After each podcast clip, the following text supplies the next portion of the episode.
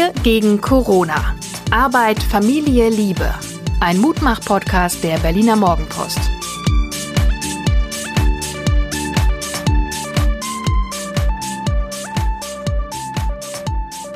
Ja, hallo und herzlich willkommen in unserem kleinen Schöneberger Hinterhofstudio zu unserem Mutmach-Podcast. Wir gegen Corona. Ich bin Hajo Schumacher, schreibe für die Berliner Morgenpost und mir gegenüber sitzt meine reizende Leidensgefährtin. Gefährtin reicht. Suse. Hallo Suse, kannst du noch ein bisschen mehr zu dir sagen für die vielen Millionen Menschen, die dich noch nicht kennen? Ja, ich betreue diesen äh, jungen Mann hier mir gegenüber seit fast 30 Jahren. Bin Mutter zweier schöner Söhne, Psychologin, Coachin und vor allen Dingen Mensch. Deine letzten 24 Stunden waren wie? Das Besondere in meinen letzten 24 Stunden war wieder die Yogastunde, wie jeden Abend, Montagabend. Bibi äh, Nanaki, meine Yogalehrerin, hat gestern das Keep on Shining zu uns gesagt. Und das fand ich, äh, dass wir das nicht vergessen sollen. Und das fand ich ganz schön, weil ich mir das immer so vorstelle, so Menschen, die so in sich ruhen und entspannt in diesen etwas undurchsichtigen Zeiten bei sich bleiben und äh, nicht in Hysterie und Panik verfallen. Und natürlich geht's um Teilen, Teilen, Teilen. Das heißt, äh, wir haben ganz neue Möglichkeiten, auch dieses Keep on Shining weiterzugeben. Und sei es, dass wir irgendeinen netten Menschen, den wir schon immer mal anrufen wollten, anrufen oder vielleicht sogar etwas klären mit jemandem, mit dem wir was klären wollten. Das war so in meinen 24 Stunden so eins der Highlights. Gibt es irgendwas zwischen uns, was wir klären müssen? Nö, im Moment fällt mir nichts ein. In meinen letzten 24 Stunden ist was sehr Paradoxes passiert. Von einem befreundeten Arzt bekam ich die Nachricht, ach du Schreck, die ganze Familie liegt mit Fieber, Halskratzen, trockenem Husten, also wirklich lehrbuchmäßig allen Corona-Anzeichen.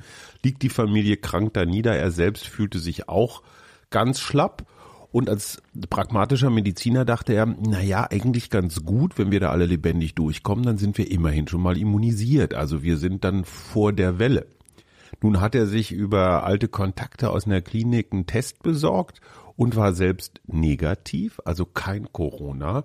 Geht jetzt davon aus, dass die Symptome seiner Familie Grippesymptome waren und ärgert sich jetzt richtig und dachte, verdammt nochmal, wir wären fast durch gewesen, hätte, hätte, Fahrradkette. Und äh, jetzt sind wir so genauso wie am Anfang. Das, das sind so paradoxe Empfindungen, ne? so scheiße, wir waren nicht positiv. Ich kann das aber total nachvollziehen. Ja, ich auch. Also absolut. Wir hatten das ja auch noch mit einem anderen Freund. Ich höre aber auch so ein Aufatmen. Also wissen, was Sache ist, ist, glaube ich, das oberste Gebot im Moment. Ich würde gerne mit dir einmal ganz kurz über das Thema Aberglaube sprechen. Ich mache ja, so viel Privates verraten wir, jeden Tag meinen Zaubertrank. Der besteht aus, Achtung, das wird jetzt sehr geheim, aus, aus Ingwer, also so Scheiben, frischer Ingwer gescheibt, aus frisch gepresster Zitrone, wahlweise Limette, was immer im Supermarkt geradezu zu haben ist. Äh, früher war Minze dabei, auf Minze verzichte ich inzwischen, weil die immer so offen rumliegt und ich dann doch ein bisschen Schiss habe, dass jemand drauf gehustet hat. Und ein Löffel Honig in einer großen Kanne mit heißem Wasser aufgegossen. Und das kriegen sowohl die Gattin als auch der Sohn als auch ich morgens hingestellt. Und ich bin fest davon überzeugt, dass es Corona-Medizin ist, was natürlich wissenschaftlich nicht ganz haltbar ist. Aber sind solche Aberglauben ähm, hilfreich? Ja, wenn sie positiv besetzt sind und dazu führen, dass dadurch, dass du denkst, dass das vorbeugend gegen Corona hilft, dein Immunsystem wiederum stärken. Also, da, also nur die Annahme, die Annahme, dass es hilft, hilft schon so ein bisschen. Genau, so ein bisschen. Das gibt doch diesen wunderbaren Satz, der Glaube versetzt Berge. Mhm. Und äh, der besagt ja genau das. Was mir zunehmend auf die Nerven geht, sind diese Krawallvokabeln. Wir hatten es gestern ja mit einer etwas milderen Sprache und ich kann einfach nicht mehr Flächenbrand, dritter Weltkrieg, was gab noch alles? Natürlich die totale Rezession. Hey Leute, erstens mal wissen wir das schon und so dieser Überbietungswettkampf an apokalyptischen Vokabeln nervt mich kolossal. Wo kommt denn der her? Schreiben, sind das deine Kollegen, die so schreiben oder Nicht alle. das? Nicht alle, aber, aber es gilt ja die alte Regel, je mehr Apokalypse, desto mehr Klicks. Wir hatten doch ähm, vor zwei Tagen mal dieses Gespräch, wie, wie lange du eigentlich ähm, digital oder online bist. Wie ist es denn da im Moment bei dir? Deutlich besser. Ich habe gestern einen Tweet abgesetzt. Liebe Mittwitterer von 9 bis 12 und 15 bis 18 Uhr wäre es toll, wenn ihr nicht twittern würdet. Und äh, das hat war eine sagenhafte Zustimmung ähm, gehabt. Und ich habe tatsächlich heute das Netz ausgemacht und ich habe irre viel geschafft. Also es geht. Und das ist, glaube ich, die Kunst, die gerade so alle versuchen hinzukriegen, jetzt in einen Tagesablauf zu kommen im Sinne von, Nein, es sind keine Ferien. Nein, es ist kein Bedarf, dass ich mich alle zehn Minuten irgendwo zu irgendwas äußere. Es ist nicht mal mehr Juxbedarf, sondern es ist einfach jetzt mal so, hey, keep calm und carry on Bedarf. Genau. Und da bist du nämlich genau bei dem Thema, mit dem, über das ich mit dir reden wollte. Wie finden wir in einen guten Tagesablauf? Also nur als Beispiel, wir wollten heute Morgen zusammen mit unserem Sohn frühstücken. Äh, die einzige, die in der Küche saß und frühstückte, war ich. Unser Sohn lag im Bett, den habe ich zwar aufgefordert, der ist aber nicht aufgestanden und du hast telefoniert. Äh, und letztendlich habe ich dann alleine gefrühstückt. So viel zu unserem, wir sprechen morgens äh, miteinander. So ein bisschen wieder weg, diese, all diese guten Vorsätze. Wie kriegen wir da jetzt gute, einen guten Tagesablauf in den nächsten Wochen oder ich glaube, indem wir das heute, indem wir uns heute nochmal zusammensetzen und jeder für sich sagt, was ihm morgen genehm wäre. Man kann unserem Sohn immer den Generalvorwurf machen, dass er pubertiert. Das ist einfach so. Aber soweit ich es mitbekomme, ist er relativ zuverlässig dabei, seine Aufgaben abzuarbeiten, die von der Schule kommen. In der ersten Woche hatte man den Eindruck, boah, ganz schön viel. Jetzt hat man eher so den Eindruck, ach, äh, es flaut doch deutlich ab. Er schläft halt länger. Das ist, glaube ich, irgendwie genetisch, hormonell bedingt in dem Alter, 14, 15. Du bist ab halb zehn in deinem in deiner Online-Fortbildung schon wieder und ich sitze halt so rum und mache meine Sachen. Und du kannst um elf nicht und Fritz ist um neun noch nicht einsatzfähig. Ja, wie kriegen wir das gelöst? Indem wir es auf den Abend verschieben, würde ich sagen. Ja, aber ich finde, also das ist auf jeden Fall ein Gespräch heute Abend wert. Wir werden dann berichten, wie es gelaufen ist. Aber ein freundschaftliches Gespräch. Na klar. Was ich noch sagen wollte, es gab so eine Frage, was ich denn gekocht hätte. Ich habe ja gestern vom Kochen erzählt. Ähm, ich habe ein Gericht, ein vegetarisches Gericht aus einem israelischen Koch Kochbuch gekocht und zwar äh, würzige rote Linsen. Ich habe es schon mal angekündigt. Ich koche im Moment immer so in 1000 Gramm ähm, Kategorien. Also wir verdreifachen die angegebenen Mengen eigentlich immer, dann haben wir zwei, drei Tage was davon. Genau, und das Spannende daran ist tatsächlich diese verschiedenen Gewürze ähm, wie Kreuzkümmel und also ich liebe es, so orientalische Gewürze zu nutzen und erstmal so Pasten anzurühren, um dann damit zu kochen. Deswegen hat es auch so ein bisschen gedauert. Äh, und dazu gibt's Joghurt mit Gurke. Und die Wohnung Wohnung riecht einfach ganz gut. Ich weiß nicht, wie es im Hausflur, was die Nachbarn dazu sagen, aber bislang gab es noch keine Beschwerden.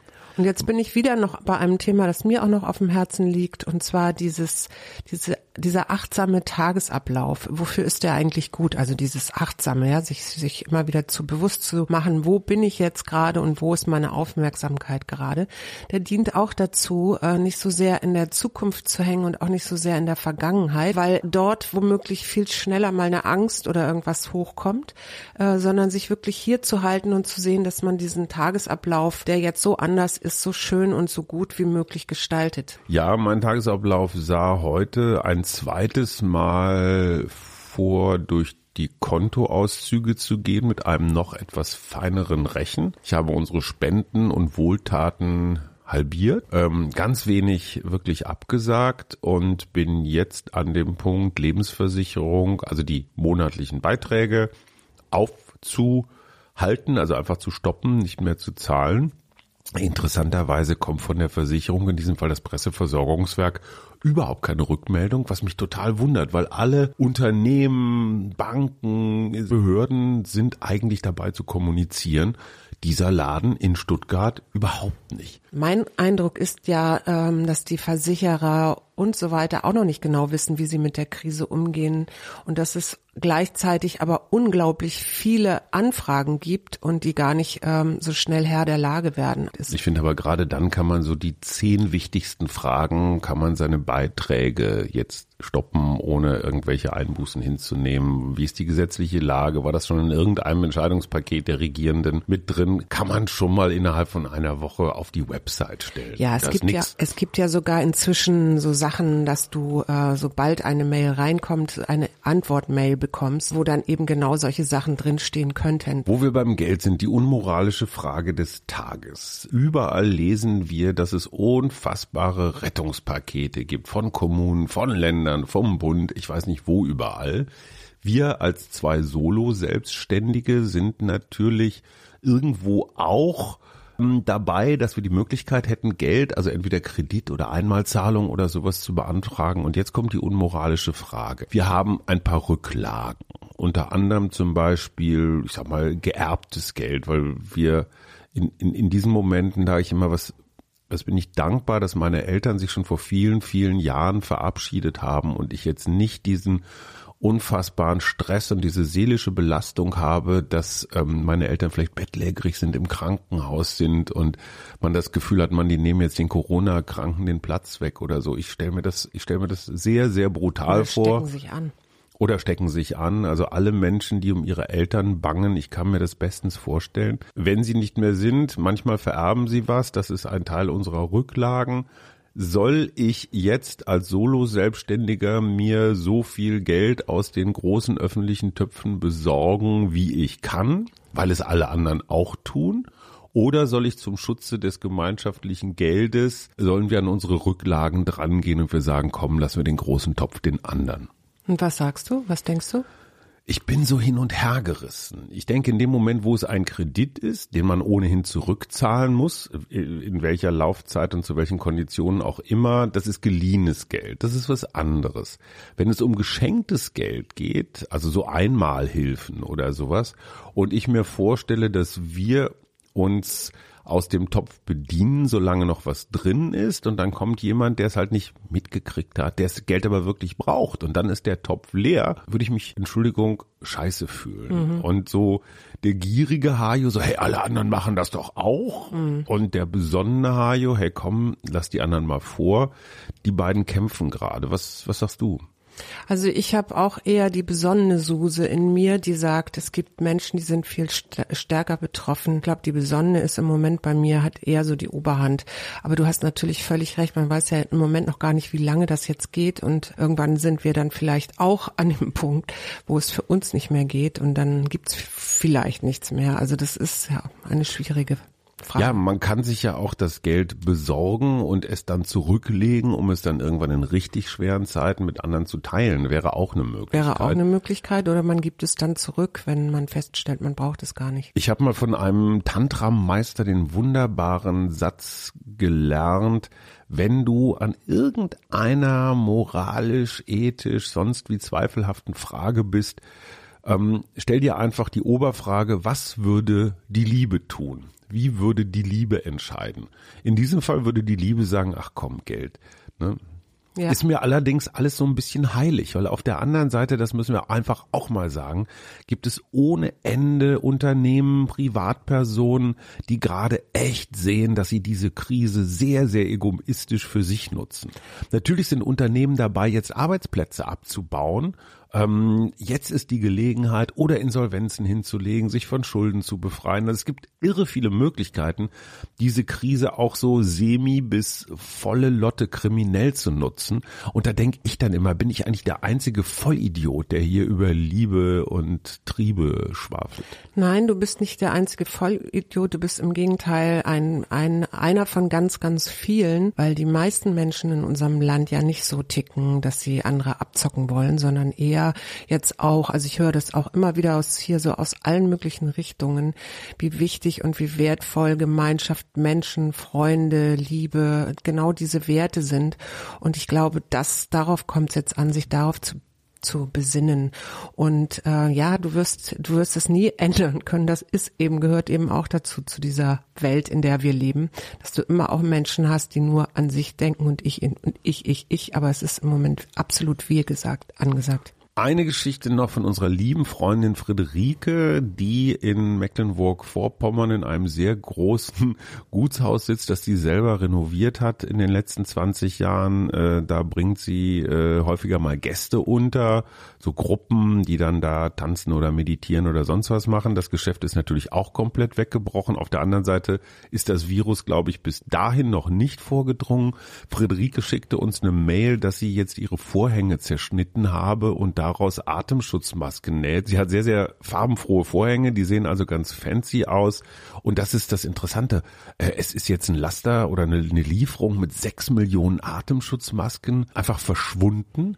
Auf einmal fängt Prada angeblich an, Atemschutzmasken zu nähen. Äh, Hennes und Mauritz auch. Ich denke mir immer, setzen die sich da jetzt alle auf so ein PR-Zug drauf? Ich meine, hey, Hennes und Mauritz produziert doch in Bangladesch oder sonst in irgendwelchen dritte Weltländern erbärmlichen Konditionen. Glaubst du das? sind, sind das echte, aufrechte Unternehmen, die jetzt in der Krise Verantwortung entdecken oder ist das einfach ein PR-Gag? Wirklich schwer zu sagen. Ich kann nur so viel beitragen, dass ich gestern Herrn Drosten wieder gehört habe und der hat gesagt, Atemschutzmasken sind, dienen eigentlich eher dazu, dass wenn ich erkältet bin oder also wenn ich niesen muss oder so, dass ich das dann in meine Atemschutzmaske niese und so andere Leute nicht anstecke. Aber es dient weniger dazu, äh, jetzt mit den herkömmlichen, die man ähm, so auf der Straße sieht, äh, Ansteckung zu vermeiden. Aber wenn man sich das gerade so aus Italien und Spanien anhört, dann ist es ja wirklich so, dass Schutzkleidung offenbar sehr analog, da kann man auch mit Google und Facebook gar nichts machen. Das geht wirklich um,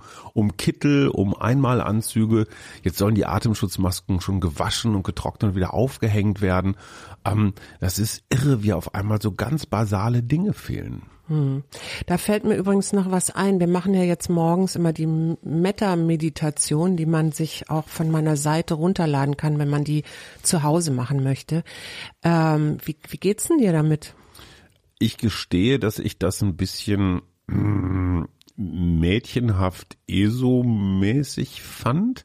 Auf der anderen Seite muss man dazu wissen, dass Suse nicht nur Psychologin ist, sondern auch Hypnotherapeutin. Das heißt, sie hat gelernt, wie man solche Texte einspricht, so dass die ähm, Zuhörenden in so einer Art, naja, ist das Trance schon? Halbschlaf? Wie würdest du das nennen? Nein, das ist noch nicht keine, keine richtige Trance. Das ist mehr eine Meditation, aber die natürlich auch entspannende äh, Elemente hat. Aber ich möchte trotzdem von dir gerne wissen, wie du es heute fandst. Ich wollte Zeit gewinnen. Ähm, ich war tatsächlich weg. Äh, ich bin ja so ein, so ein Grübler. Ne? Meditieren ist für mich ja äh, eine echte Herausforderung, weil ich meine Gedanken, mein Monkey Mind, mein mein Affe im Kopf, der ist pausenlos dabei, mich abzulenken. Und ich war tatsächlich für ein paar Momente, ich kann gar nicht sagen, wie lange, war ich weg und hatte hinterher das Gefühl, so ein leichtes, vielleicht auch ein bisschen dämliches, aber ganz angenehmes Grinsen auf den Lippen zu haben.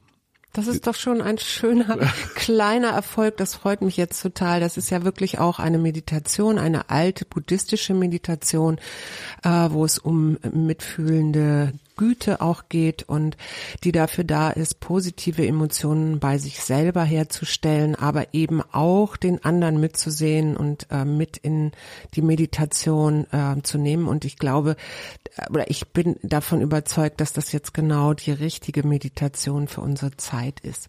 Ein letzter Hinweis noch, ähm, ich habe noch einen anderen Podcast für die Berliner Morgenpost, heißt Berliner Schnauzen.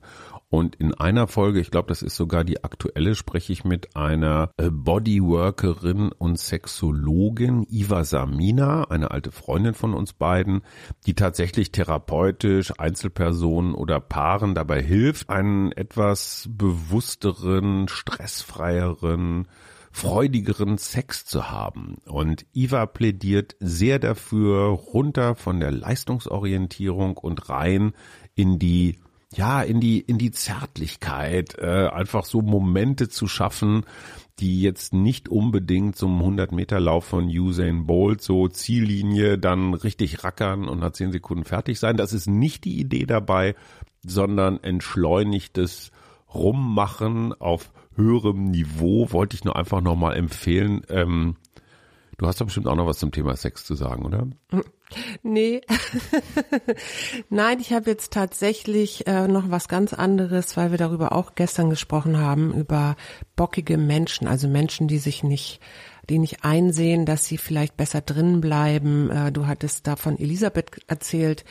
Ähm, einer älteren Dame. Einer älteren Dame. Ich habe äh, noch mal darüber nachgedacht und ich glaube, das Sinnvollste ist wirklich, also es sind ja oft Menschen, die dann denken, das ist jetzt hier alles Panikmache, am besten noch irgendwelche Verschwörungstheorien haben. Und so lange weitermachen, solange niemand in ihrem Freundeskreis betroffen ist. Was man, was da vielleicht ein bisschen hilft, ist nicht sofort überzeugen zu wollen, sondern erstmal zu schmeicheln und auch die, die Meinung dieses bockigen Menschen wertzuschätzen. Also nicht gleich zu sagen, dass die völlig falsch liegen oder so, sondern dann mit geduldigen Appellen an Empathie und Einsicht, am besten von sogar Menschen, die davon unmittelbar betroffen sind, also Risikogruppen, immer wieder bestimmt und freundlich darauf hinweisen, dass wir doch, äh, dass doch im Moment alle das machen und dass es ein guter Weg ist. Ich finde das zwar richtig, ich verstehe, was du meinst, ich finde es aber eine echte Herausforderung. Das ist so wie mit bockigen Kindern. Irgendwann ist bei mir, und zwar relativ schnell, so der Punkt erreicht, wo die legendäre Hutschnur, von der bis heute keiner weiß, was es genau ist, die platzt. Und ich, muss gerade so lachen, weil ich an eine Situation denke mit meinem jüngeren Sohn, der also auch zu den Kindern gehörte, die sich im Supermarkt mal gerne auf den Boden geschmissen haben. Dein ähm, Sohn. Mein Sohn, genau. Und ich hatte mal irgendwann in irgendeiner eine, so einer Situation habe ich mich einfach daneben gesetzt und gewartet und ganz so ommäßig gewartet, bis er fertig war und er war dann völlig irritiert, weil ich überhaupt keine Reaktion gezeigt habe.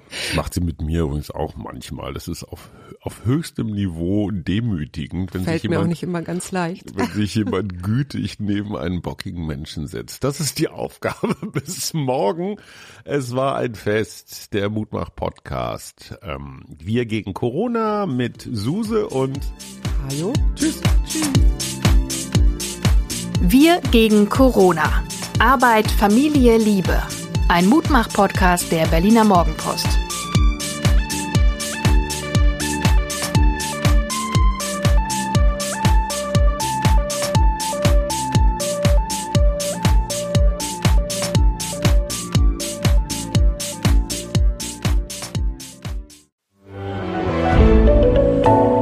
Podcast von Funke.